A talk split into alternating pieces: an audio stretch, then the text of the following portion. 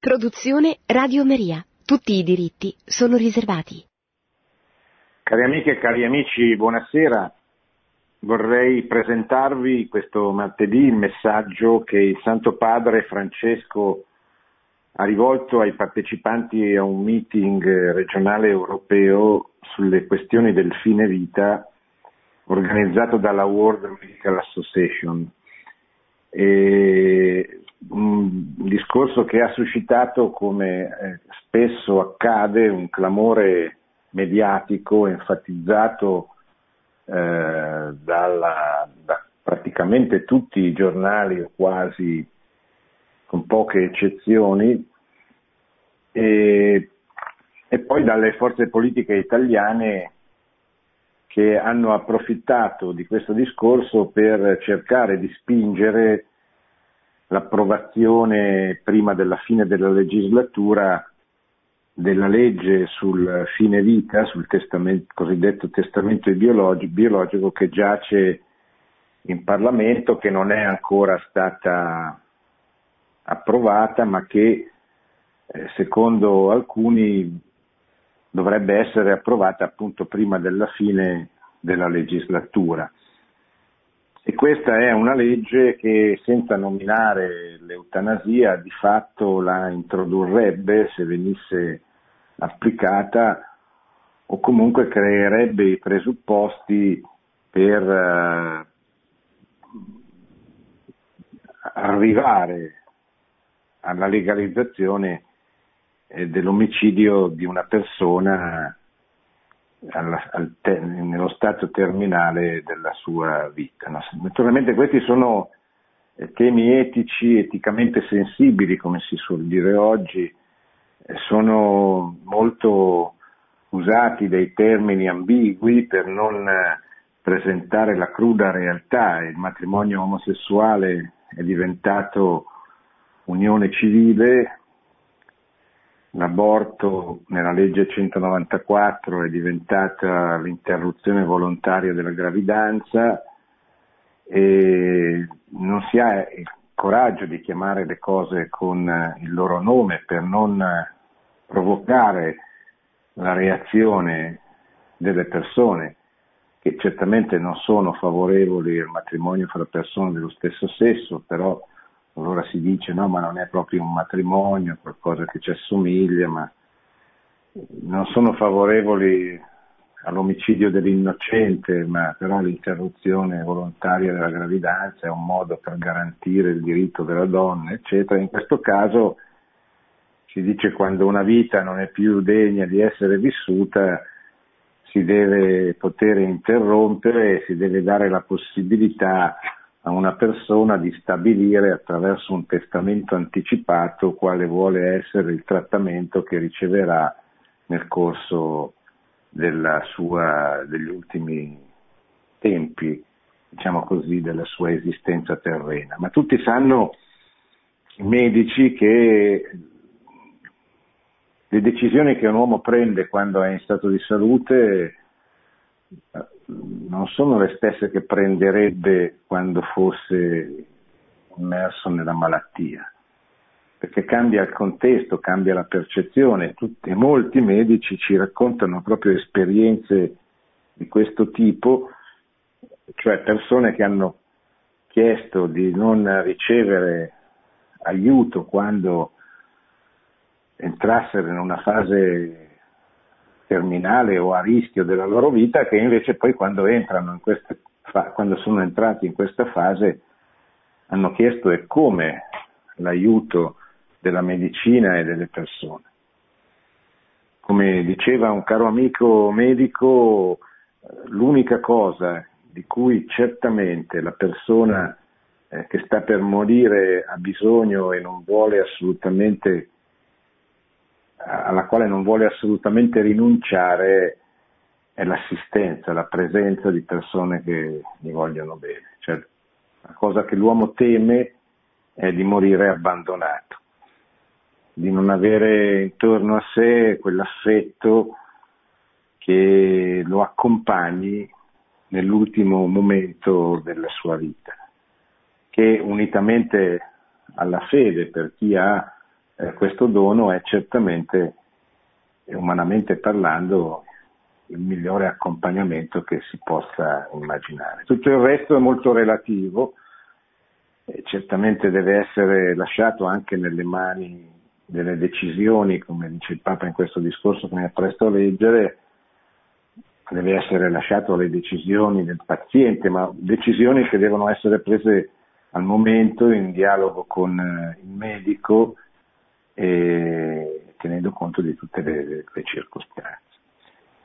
Il discorso ha suscitato anche molta, molte aspettative eutanasiche, cioè nel senso è stato usato soprattutto dai radicali per eh, favorire la, l'accelerazione dell'iter legislativo della legge sul fine vita, anche perché è un discorso sul tema, prevalentemente sul tema dell'accanimento terapeutico. Forse dal punto di vista dell'opportunità politica, diciamo così, sarebbe stato auspicabile un discorso sull'eutanasia che condannasse anche l'accanimento terapeutico. Invece il Papa ha fatto un discorso prevalentemente di condanna dell'accanimento terapeutico che tra l'altro condanna anche naturalmente l'eutanasia. Quindi non c'è nessuna apertura, nessuna eh, nuova posizione da parte della Chiesa, come hanno titolato i giornali e soprattutto i telegiornali. L'unica cosa che eh, così si può dire è che eh, certamente un, un, discorso più impostato sul tema della, dell'eutanasia, almeno in Italia dove c'è eh, questa legge in discussione, avrebbe suscitato eh, meno confusione, meno, avrebbe offerto meno pretesti a quelli che vogliono di fatto introdurre l'eutanasia nel corpo legislativo passando attraverso la, la cosiddetta questione del, dell'accanimento terapeutico. Ma questa è una, una mia impressione, credo con qualche fondamento, ma la mia impressione poi naturalmente è il Papa che decide delle opportunità e delle, e di quelle che ritiene essere le, le priorità. A scanso di equivoci io vi leggo il testo dal quale capirete come così, queste persone che hanno voluto leggere in queste parole un'apertura che non c'è a favore della legge in discussione in Parlamento si sono sbagliate. Il, incontro, il vostro incontro, dice il Papa, si concentrerà sulle domande che riguardano la fine della vita terrena. Sono domande che hanno sempre interpellato l'umanità, ma oggi assumono forme nuove per l'evoluzione delle conoscenze e degli strumenti tecnici resi disponibili dall'ingegno umano. La medicina ha infatti sviluppato una sempre maggiore capacità terapeutica che ha permesso di sconfiggere molte malattie, di migliorare la salute e prolungare il tempo della vita. Questo è un dato di fatto eh,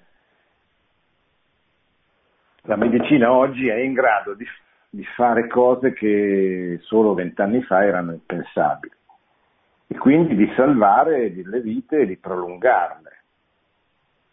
E questo, cioè questa capacità tecnologica di, di, di, intervenire sulla vita ha eh, comportato anche la possibilità che ci possano essere degli abusi, cioè eh, far credere alle persone che con la medicina non si muore mai sostanzialmente.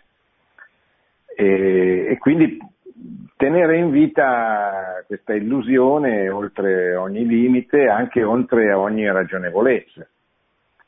E il Papa giustamente dirà, lo vedremo poi, eh, ci sono dei punti, dei momenti in cui uno deve poter dire lasciatemi andare, come disse San Giovanni Paolo II negli ultimi giorni del, della sua vita.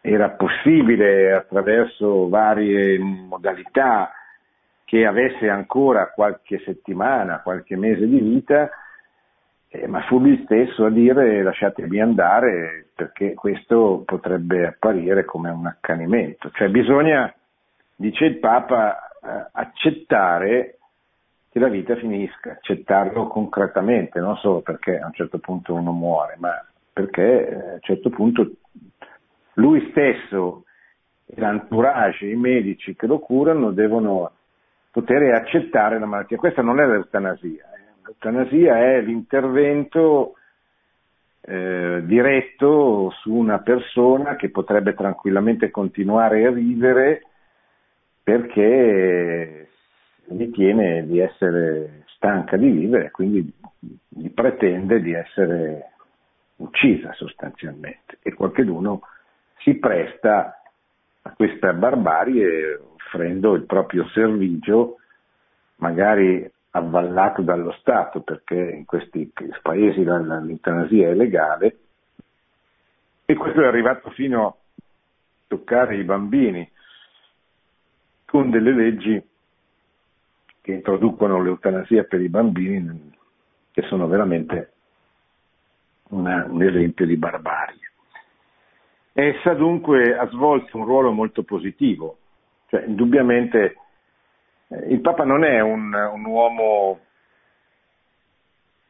innamorato della modernità. Se leggete il discorso che ha fatto a Santa Marta, l'omelia che ha fatto a Santa Marta questa mattina, vi rendete conto della portata, della profondità anche delle critiche che il Papa rivolge alla modernità, cioè a quel mondo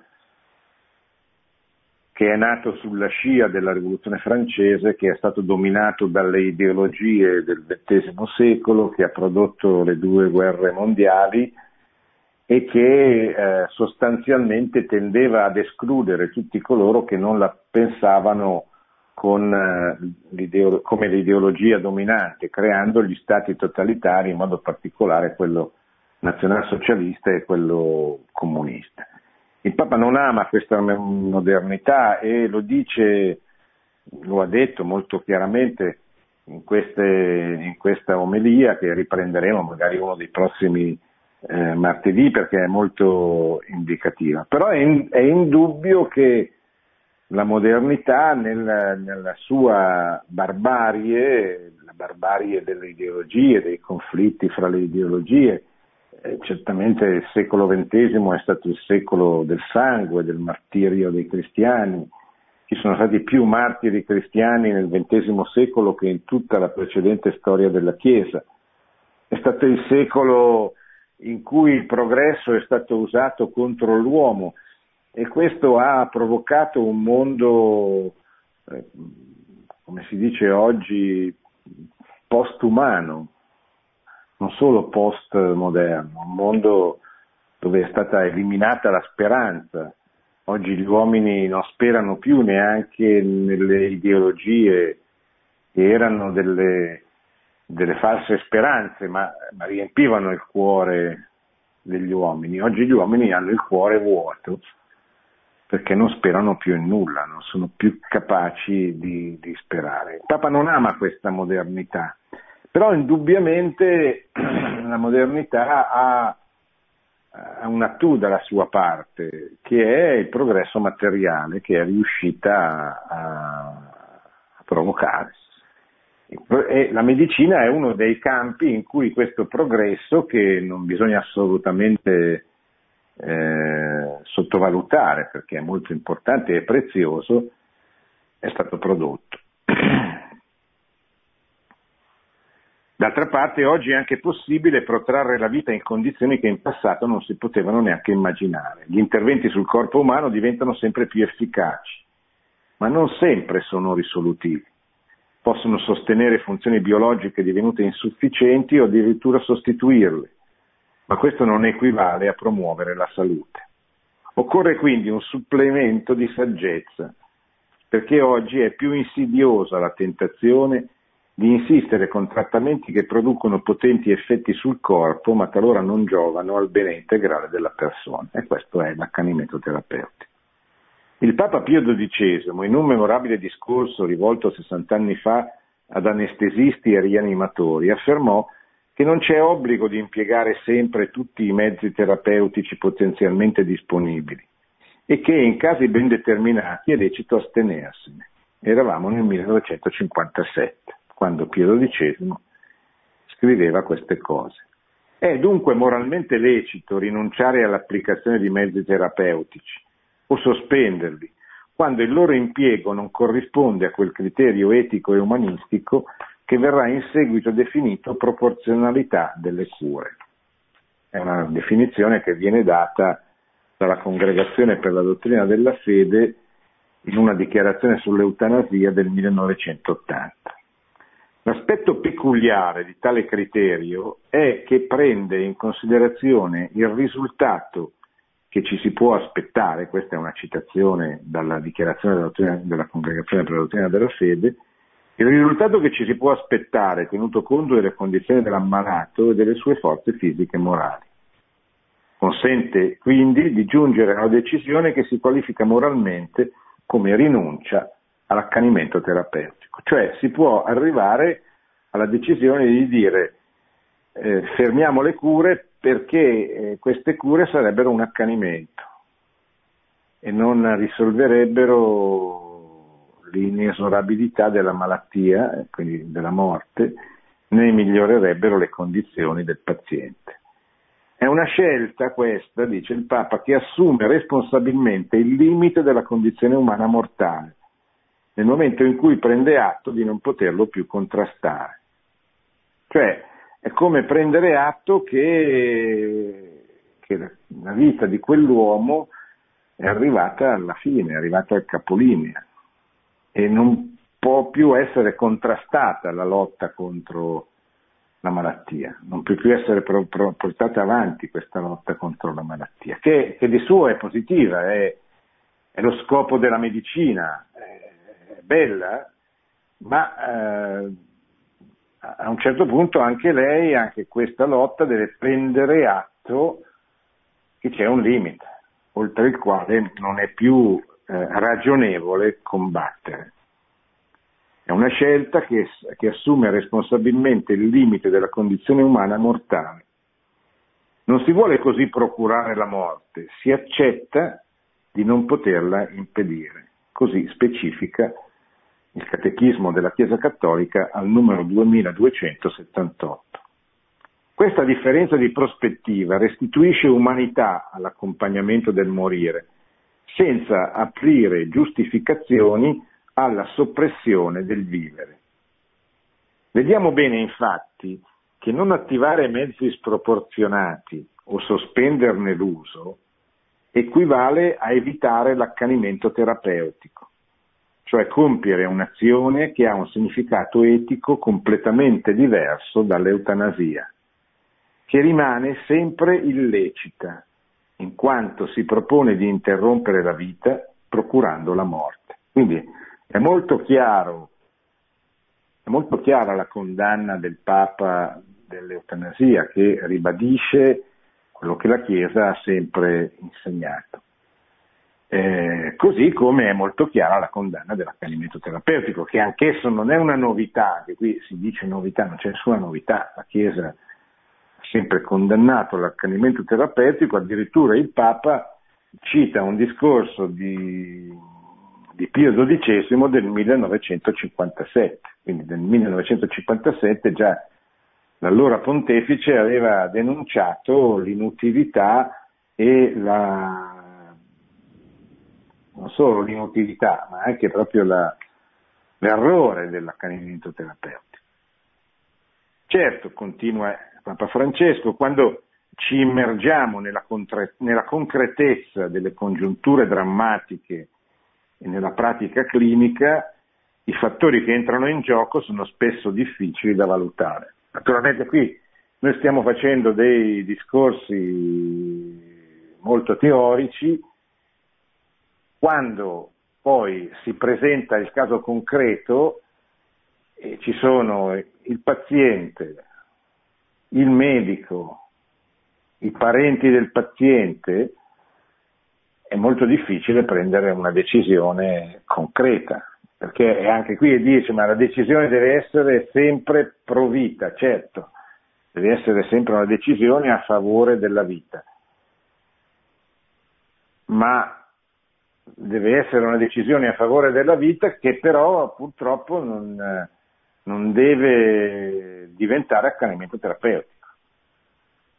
Quindi eh, di fronte al caso concreto bisogna fare tutto per salvare, ma a un certo punto bisogna anche prendere atto che è più ragionevole, è più morale, è più moralmente corretto accettare di non poter impedire la morte.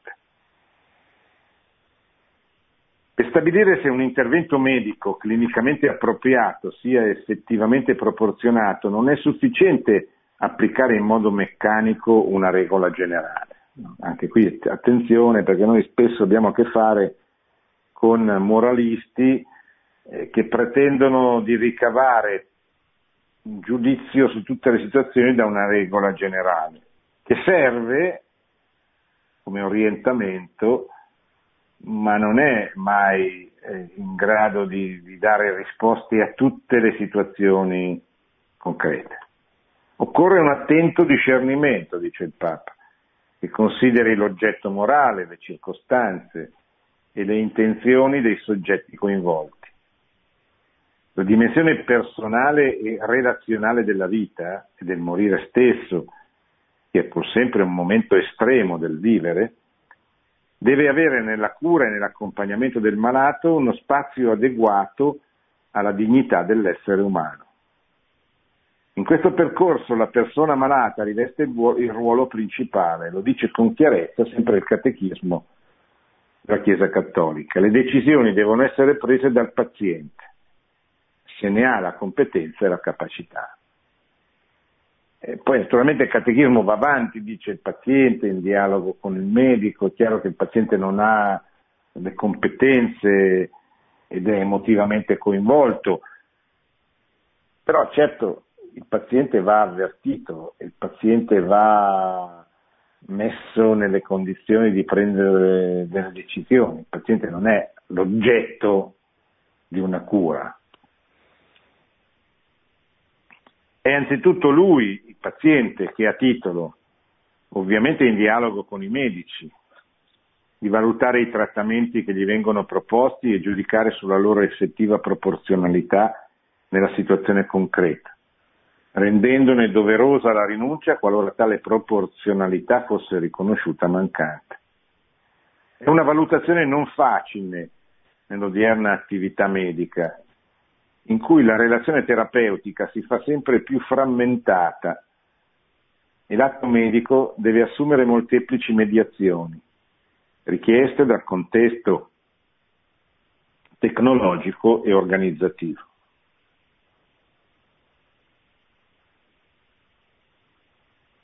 Cioè, quando voi andate dal medico, oggi c'è questa tendenza frammentare tutte le decisioni, no? uno ha male al ginocchio va dall'ortopedico, uno ha male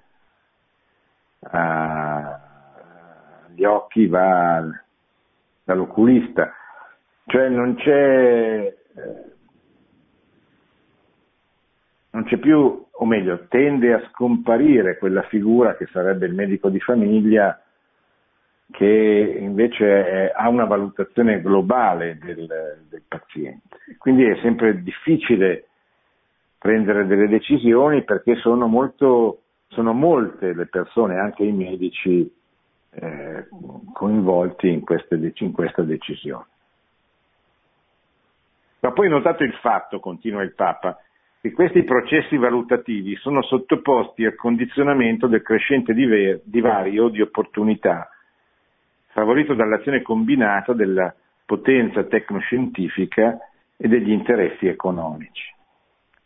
Trattamenti progressivamente più sofisticati e costosi sono accessibili a fasce sempre più ristrette e privilegiate di persone e di popolazioni, ponendo serie domande sulla sostenibilità dei servizi sanitari. Il Papa introduce questo secondo aspetto che è molto importante dice non è che possono curarsi soltanto quelli che hanno i soldi.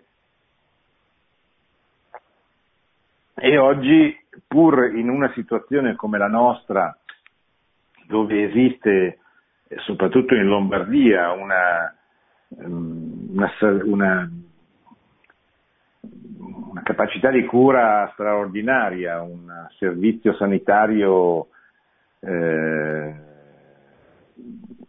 non solo ambito, richiesto e, e, praticato dai pazienti di tutta Italia, ma un servizio sanitario che è di eccellenza in tutta, in tutta l'Europa.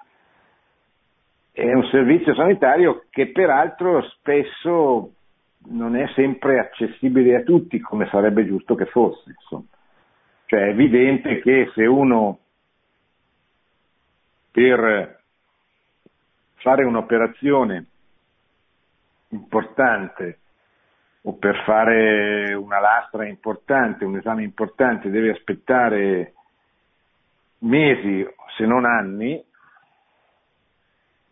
e se invece è disposto a pagare privatamente delle cifre importanti, notevoli, lo può fare praticamente subito e questo è, è, un, problema, è un problema che va affrontato e, e risolto, perché è una cosa non giusta.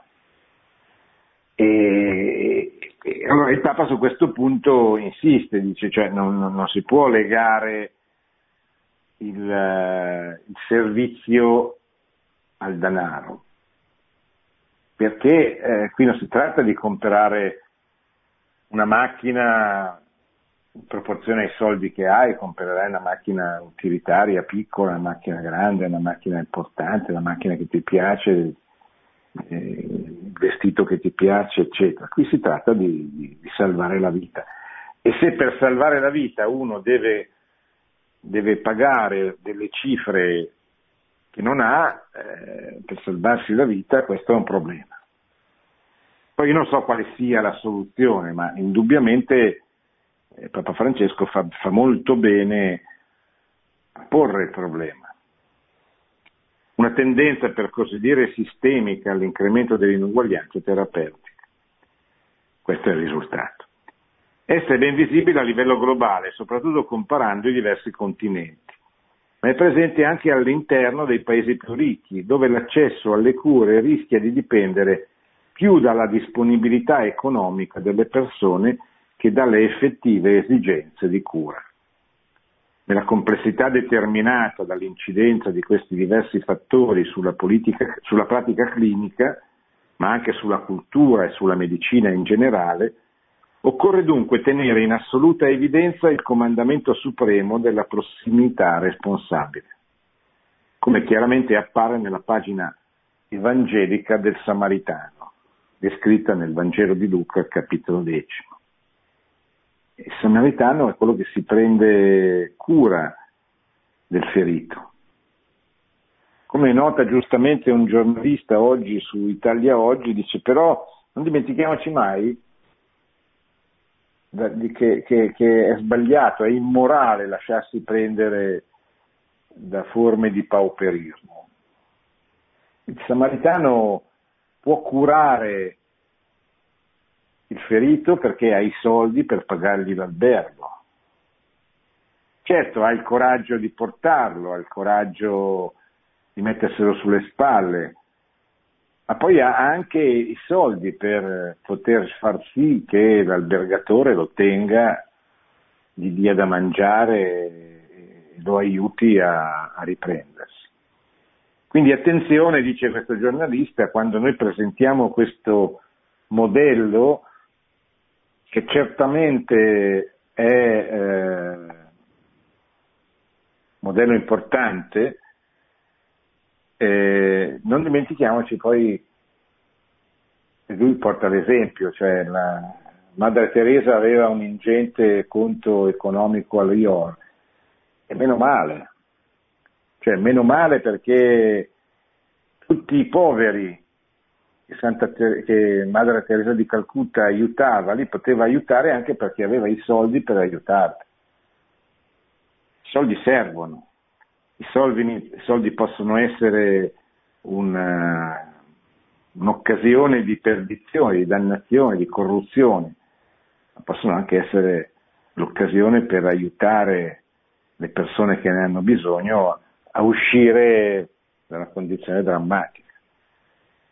Quindi eh, il samaritano è una, è una, figura importante, però non, non dimentichiamoci tutto quello che il samaritano fa. Si potrebbe dire che l'imperativo categorico è quello di non abbandonare mai il malato. L'angoscia della condizione che ci porta sulla soglia del limite umano supremo, le scelte difficili che occorre assumere, ci espongono alla tentazione di sottrarci alla relazione ma questo è il luogo in cui ci vengono chiesti amore e vicinanza, più di ogni altra cosa, riconoscendo il limite che tutti ci accomuna e proprio lì rendendoci solidali. Ciascuno dia amore nel modo che gli è proprio, dice il Papa, come padre o madre, figlio o figlia, fratello o sorella, medico o infermiere, ma lo dia e se sappiamo che della malattia non possiamo sempre garantire la guarigione, della persona vivente possiamo e dobbiamo sempre prenderci cura, senza abbreviare noi stessi la sua vita, ma anche senza accanirci inutilmente contro la sua morte. In questa linea si muove la medicina palliativa, anche questo è importante come richiamo, la medicina palliativa, le cure palliative sono quelle cure che vengono offerte alle persone in, in fase terminale affinché non soffrano, o soffrano il meno possibile, quindi abbiano, come si dice oggi, una qualità della vita nell'ultima fase della loro vita che sia sopportabile, accettabile, anche così eh, vivibile, insomma. Sarebbe molto importante che gli stati, soprattutto i, che i governi, investissero molto su questo aspetto, soprattutto in una società dove, crescono, dove cresce continuamente il numero degli anziani, l'importanza delle cure palliative in una società in cui l'anziano diventa sempre più numeroso e allunga sempre di più il, la vita, gli anni di vita, eh, però eh, proprio perché aumenta il tempo della vita, aumenta anche la possibilità che eh, le ultime fasi della vita siano passate nella malattia. Cioè, la vita si allunga e così si, allunga, si aumenta anche la possibilità, il rischio della malattia. Ecco perché sono importanti, più importanti di un tempo, le, le, le, le cure palliative, su cui però bisogna investire molto perché sono molto costose. La medicina palliativa, continua il Papa, riveste una grande importanza anche sul piano culturale, impegnandosi a combattere tutto ciò che rende il morire più angoscioso e sofferto, ossia il dolore e la solitudine. In seno alle società democratiche, argomenti delicati come questi vanno affrontati con pacatezza, in modo serio e riflessivo, e ben disposti a trovare soluzioni, anche normative, il più possibile condivise. Eh, questo è un discorso molto importante, molto ragionevole, purtroppo cade in un mondo irragionevole. Cioè, tutti noi sappiamo che le leggi contro la vita e contro la famiglia che sono state fatte negli ultimi 50 anni a partire da quella rivoluzione antropologica, culturale del 68, hanno come obiettivo quello di eh, sradicare gli uomini dal progetto che Dio ha voluto su di loro creandoli. Cioè c'è un progetto d'amore con cui Dio ha creato il mondo e l'uomo, che è finalizzato alla felicità eterna dell'uomo, in questo progetto l'uomo ha creato, Dio ha creato l'uomo e la donna li ha invitati a una comunione attraverso la quale che il matrimonio nascano dei figli e quindi continui la vita. Ha dato, loro, ha dato a noi un corpo, un corpo che non è il, il peso dell'anima, la tomba dell'anima, come dicevano gli gnostici, ma il corpo che è il Tempio dello Spirito Santo, che va protetto, va aiutato, va fatto crescere, va custodito. Certamente eh, tenendo conto che l'uomo non è solo corpo, è, è corpo e anima, e l'anima è la parte eh, decisiva dell'uomo, ma non perché il corpo non sia importante, ma perché le decisioni prese, vengono prese eh, altrove. Ebbene, queste leggi, espress- queste leggi contro la vita e contro la famiglia sono espressione di una cultura, di un'antropologia che ha cominciato a diffondersi una cinquantina di anni fa e ha come obiettivo quello di opporsi al progetto di Dio, di portare la morte da dove la natura ci dà la vita, di portare la morte nel, all'inizio, nel concepimento e alla fine, con l'eutanasia. Di dividere laddove bisogna custodire, proteggere la comunione con il divorzio, di rifiutare le indicazioni corporee che ci dà il creatore facendoci maschi e femmine. E tutta un'altra serie di eh, cose importanti che sono caratteristiche della creazione. Ecco, c'è un disegno, direbbe Papa Francesco, una colonizzazione ideologica contro la famiglia, contro il matrimonio, una guerra mondiale contro il matrimonio, altra espressione importante di Papa Francesco. E c'è la necessità, come, dice, come ha detto questa mattina a Santa Marta, di resistere. Noi dobbiamo resistere contro questo progetto di scardinamento dell'idea di creazione nella realtà della nostra vita pubblica. E dobbiamo organizzarci per farlo. Non basta che noi siamo contrari. Noi dobbiamo organizzare delle reti di resistenza per impedire, non solo per impedire che le leggi diventino, anche lì possiamo, certo possiamo andare in piazza, possiamo rifare dei family day, eh, possiamo protestare in tutti i modi possibili, ma soprattutto dobbiamo combattere la nostra battaglia nelle scuole, nelle università, nelle case editrici, nei bar, fra gli amici, cioè facendo, ponendo il problema, ma sai che cosa viene raccontato ai tuoi figli?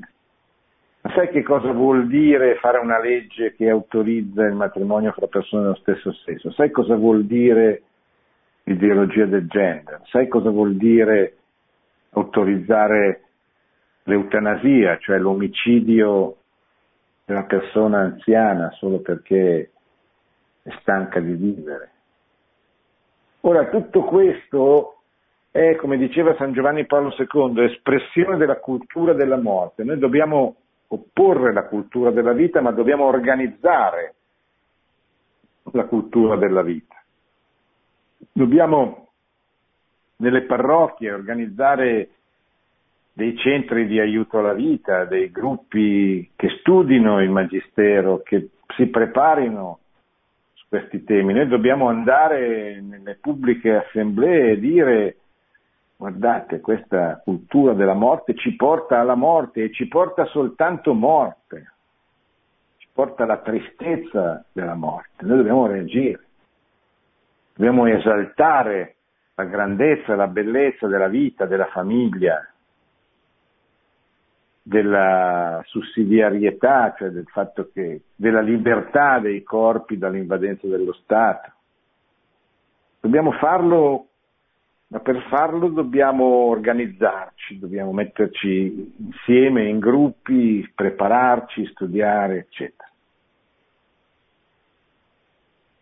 Affrontare l'argomento con pacatezza, certamente, in modo serio e riflessivo, come dice il Papa. Da una parte, infatti, occorre tenere conto della diversità delle visioni del mondo, dice sempre il Papa, delle convinzioni etiche e delle appartenenze religiose, in un clima di reciproco ascolto e accoglienza. È ovvio che noi oggi viviamo in un mondo dove molti la pensano diversamente, hanno un'altra antropologia, un'altra visione dell'uomo. Dobbiamo parlare con queste persone, dobbiamo aiutarle a capire che il progetto di Dio è un progetto d'amore e si manifesta concretamente in tanti modi.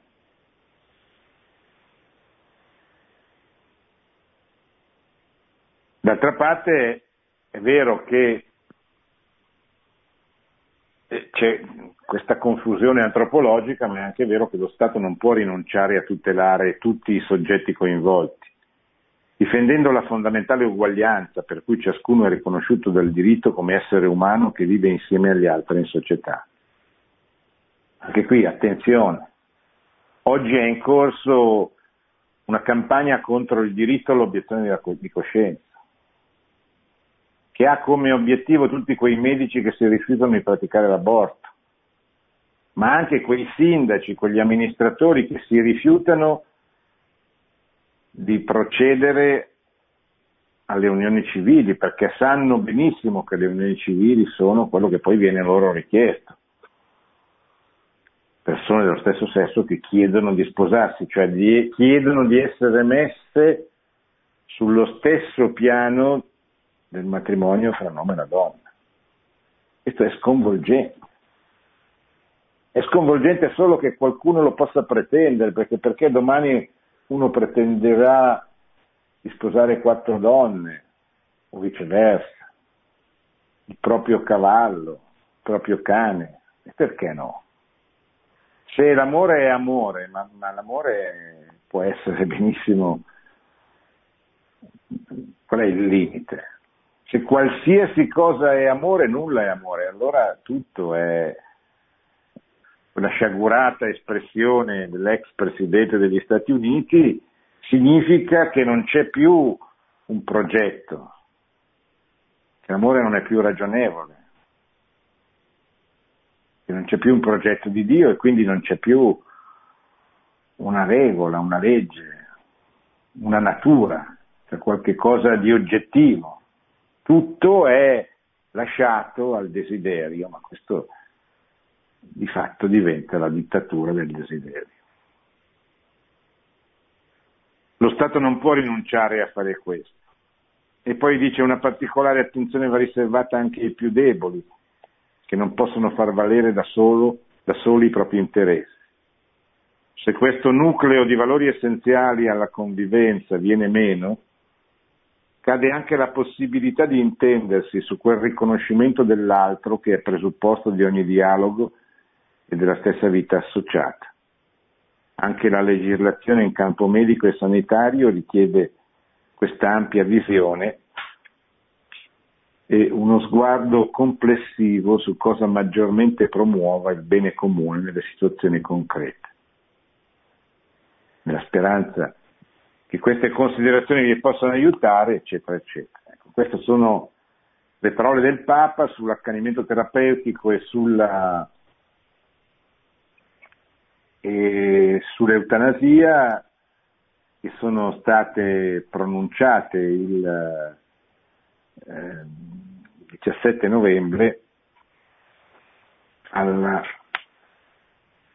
in Vaticano incontrando il meeting regionale europeo della World Medical Association dove appunto il Papa ha parlato di questi temi inerenti al fine, al fine vita. Adesso un breve stacco musicale, dopo potremo, poi risponderò alle vostre domande.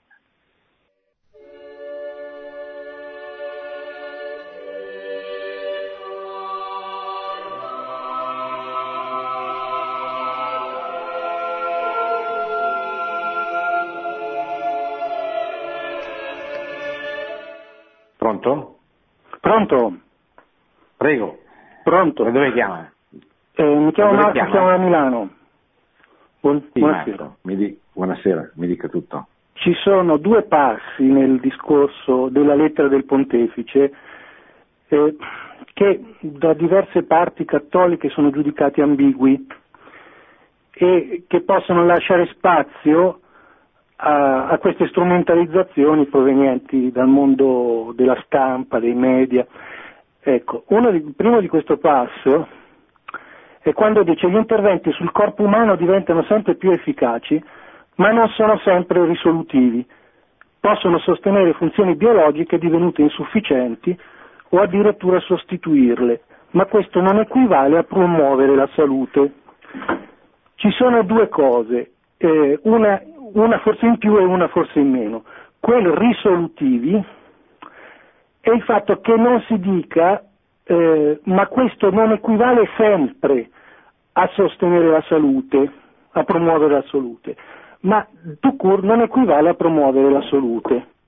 Ecco, questa cosa non potrebbe eh, lasciare lo spazio, fino adesso si era detto che la, eh, l'accanimento terapeutico era quando si utilizzavano terapie per eh, inutili o, o assolutamente controproducenti oppure non proporzionali che rispetto a- ai sacrifici e ai dolori delle terapie non, non- davano quegli effetti necessari. Ora invece si parla qui di fu- sostituzione di funzioni biologiche eh, o sosten- sostegno di funzioni biologiche e quindi sembra che, eh, non mettendoci quel sempre, sembra che ehm, il- rientrino anche eh, le PET, rientrano anche eh, le PEG, scusa, il respiratore, eh, tutti quelli, quel, quel sostegno alla vita a cui ci sono appellati per, si sono appellati per esempio nel caso di, di Welby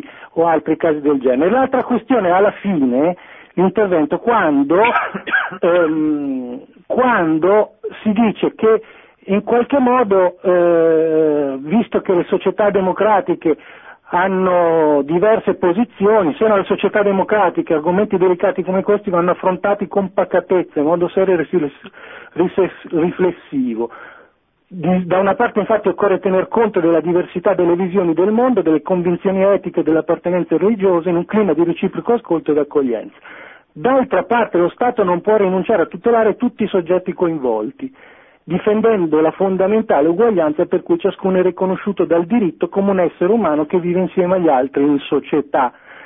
Altri leggono in, questa, eh, in queste frasi, eh, insomma, la necessità di un compromesso tra posizioni diverse mm, e quindi un compromesso anche su mm, un compromesso tra posizioni diverse sulla questione del, eh, di questo accanimento terapeutico che non tacciamocelo da parte eh, da parte laicista, da parte radicali, eccetera, si fa passare naturalmente per accanimento terapeutico quello che invece è proprio una vera eutanasia, come nel caso di Luana Englaro o come nel caso Welby o cose del genere. Ma, eh, quindi queste, queste letture invece di parte cattolica leggono come uno spiraglio che con questo intervento del Papa si sia aperto uno spiraglio per far passare come eh, ciò che fino adesso era giudicato eutanasia come accanimento terapeutico.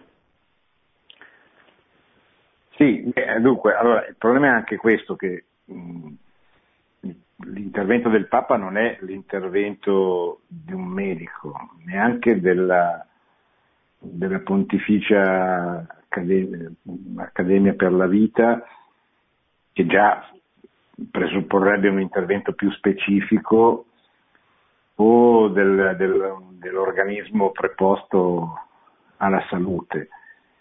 Eh, Papa fa un intervento giustamente generico, non è compito del Magistero poi stabilire con precisione dove comincia l'accanimento terapeutico e dove invece dove finisce. Eh, pretendere questo, secondo me, è già una, un errore, cioè attribuire al Magistero la, come attribuire alla dottrina sociale della Chiesa, alla, alla morale in generale, di risolvere il caso specifico. Il caso specifico deve essere risolto dai tecnici, in questo caso dai medici e dal paziente in, in dialogo con, con, con, con, i medici. Quello che parte ho già detto, che mi pare di cogliere nelle sue parole, eh, su questo anch'io condivido, cioè lo sconcerto eh, in buona fede, perché c'è uno sconcerto che nasce dalla polvere mediatica che viene buttata su tutto e su tutti per perseguire un fine. No? Questo è chiaramente evidente nel nostro paese, c'è una sinistra in crisi che cerca di risolvere i suoi problemi mettendo insieme i vari pezzi per fare approvare la legge sullo Iussoli e la legge sull'eutanasia. Questo l'hanno capito tutti, lo, lo vedono tutti, eh, è abbastanza evidente, chi non lo vuole vedere non lo vuole vedere, chi non lo vede non lo vuole vedere, eccetera. Allora, la cosa che si poteva dire, però il Papa non parla solo dell'Italia, che qui bisogna capire. Cioè, questo non è un discorso per l'Italia, per la legge sul testamento biologico che può servire a una sinistra per ricompattarsi.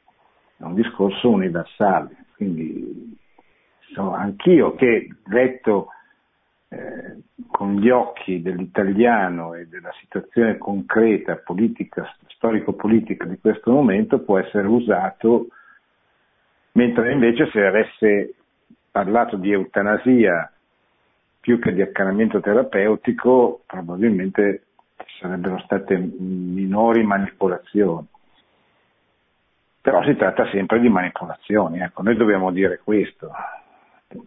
Poi non entrerei nel campo specifico perché non è il compito del Papa e non è quello che il Papa ha voluto fare con, queste, con questo discorso dire dove comincia e dove finisce è complicatissimo, dire quale sia, eh, ma anche qui, cioè, vuol dire, io sono convinto come lei della, che la ventilazione eccetera, però sono cose che devono dire poi i medici perché devono, devono giustificare queste affermazioni eh, con elementi scientifici, non, che, è, che, non è il compito specifico del Magistero del Papa, che è appunto un carattere generale. Noi dobbiamo insistere sul fatto che gli interventi del Magistero sono sempre pro-life, per la vita.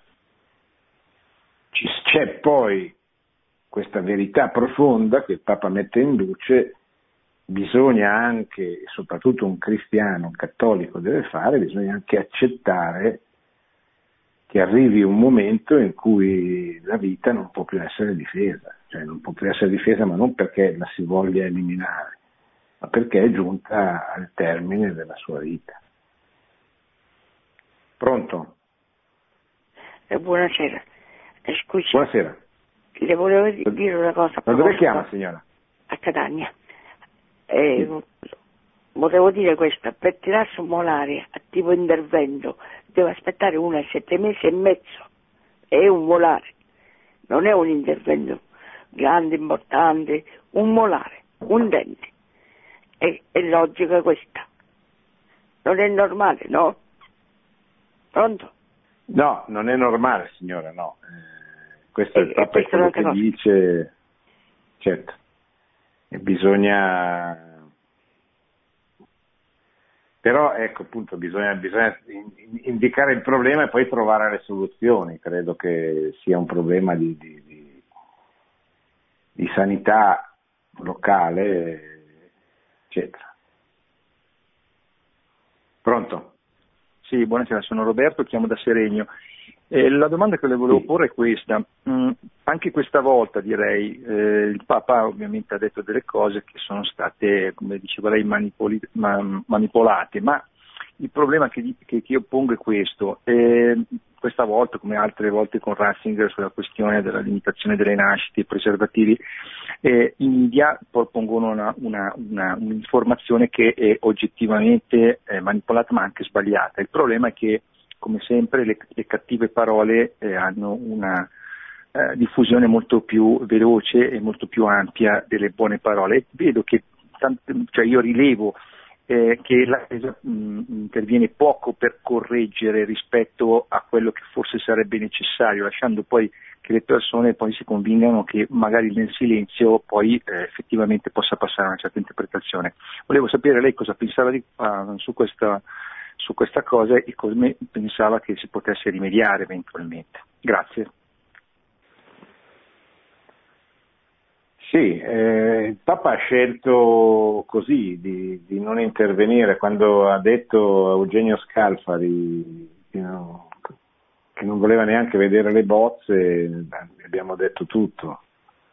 Cioè, Eugenio Scalfari ha detto che mh, mm, molte delle parole che, Papa, che lui attribuisce al Papa nel nelle famose interviste, il Papa non le ha mai dette alcune sono una sua interpretazione e, e poi vabbè, poi c'è qualche cosa che il Papa ha detto. Il Papa non gli ha neanche chiesto di correggere le bozze di questa, di questa intervista. Quindi questo cosa vuol dire?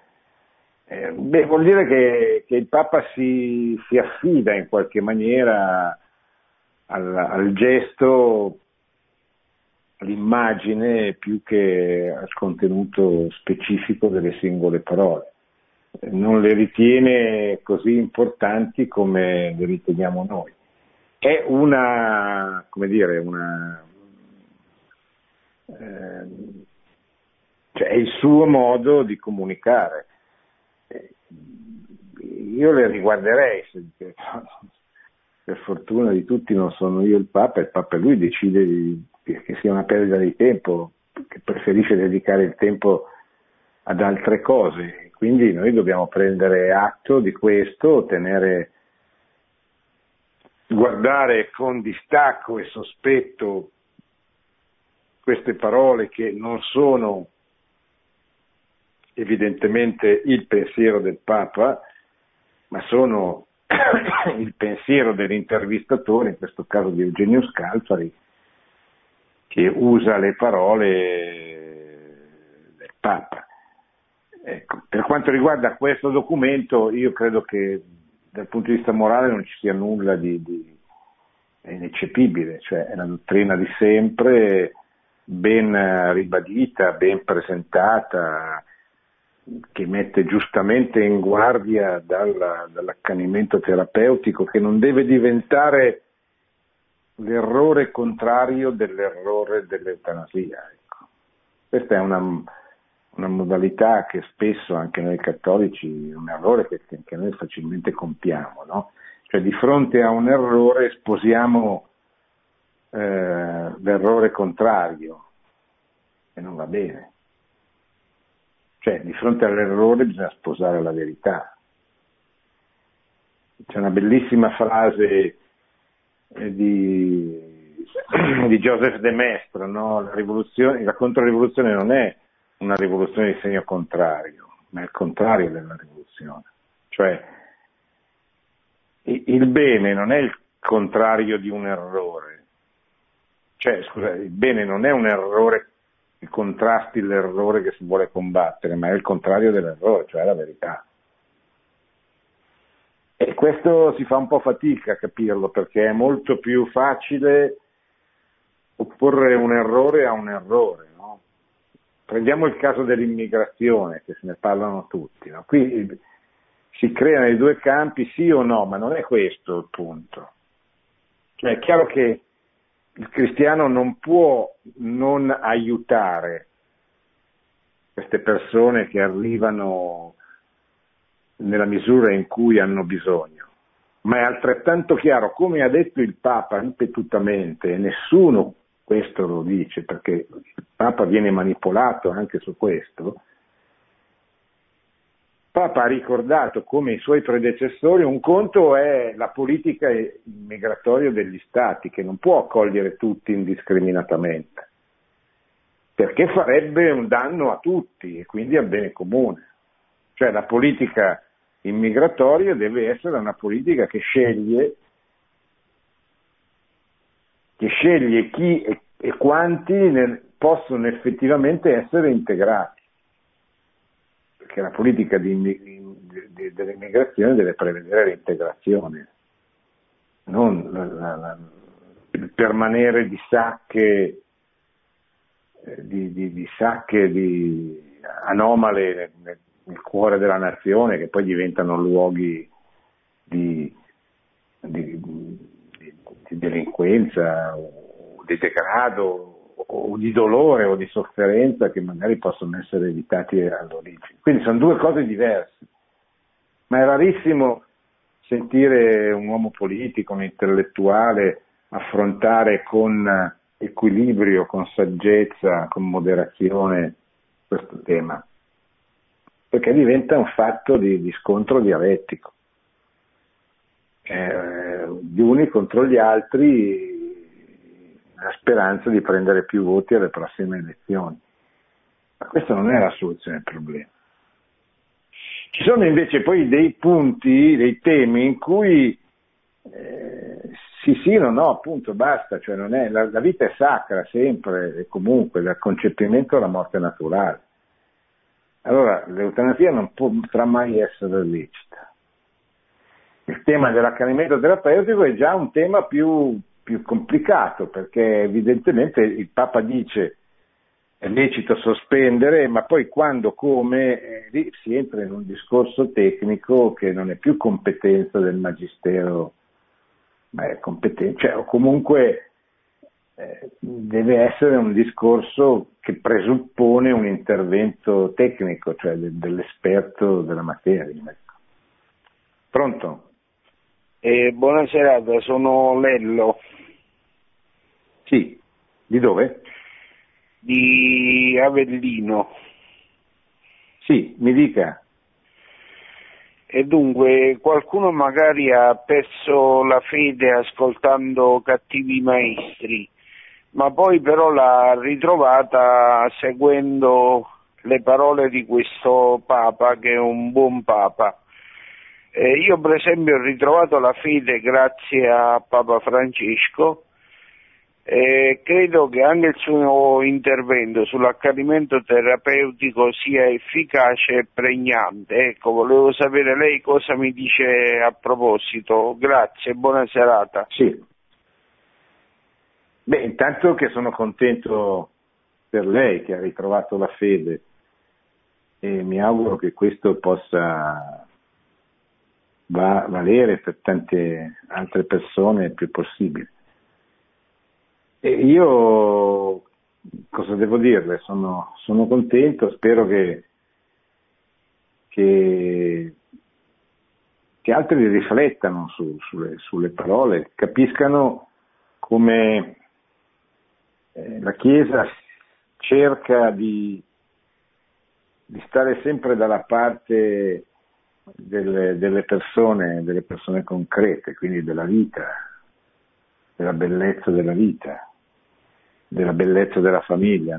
La Chiesa ha questa ambizione e naturalmente in un mondo così triste come il nostro, un mondo che muore, che muore da tutti i punti di vista, a cominciare da quello demografico, eh, questo significa andare contro il mondo, cioè noi siamo nel mondo che muore dobbiamo affermare il primato, la bellezza della verità, della vita, della famiglia, di quei grandi valori che il mondo postmoderno nel quale viviamo, in Occidente soprattutto, sembra voler calpestare e negare tutti i giorni. Bene, siamo arrivati a mezzanotte, io vi saluto, vi ringrazio, ricordo che abbiamo parlato di questo discorso del Papa che ha suscitato clamore mediatico frutto di tentativi di manipolazione partiti soprattutto dalle forze politiche che hanno cercato di strumentalizzare queste parole per fare approvare la legge sul fine vita che è in Parlamento e che speriamo che lì rimanga prima che, che non venga eh, utilizzata, che non venga tirata fuori dal cassetto prima della fine della legislatura. Speriamo, speriamo e preghiamo intanto in questa direzione, in questo senso, ricordiamoci sempre di leggere il testo dei discorsi del Papa, ormai è facilmente accessibile sul sito della Santa Sede, spesso vengono anche riproposti dal sito di, di, di Radio Maria. Il sito della Santa Sede è www.vatican.va, lì trovate tutti i discorsi del Papa integrati. Non lasciatevi confondere dai telegiornali di tutte le televisioni, tutte, perché non ci sono private, pubbliche, cioè quasi tutte hanno la grande volontà di confondere e di manipolare. Peggio ancora i giornali, non sono tutti orientati così, però i più importanti lo sono certamente. Quindi state molto attenti, lascia... tendenzialmente cercate sempre di leggere il Papa nella sua interezza, andando a leggere tutti i discorsi. Vi ringrazio, buonanotte e buona settimana. Produzione Radio Maria. Tutti i diritti sono riservati.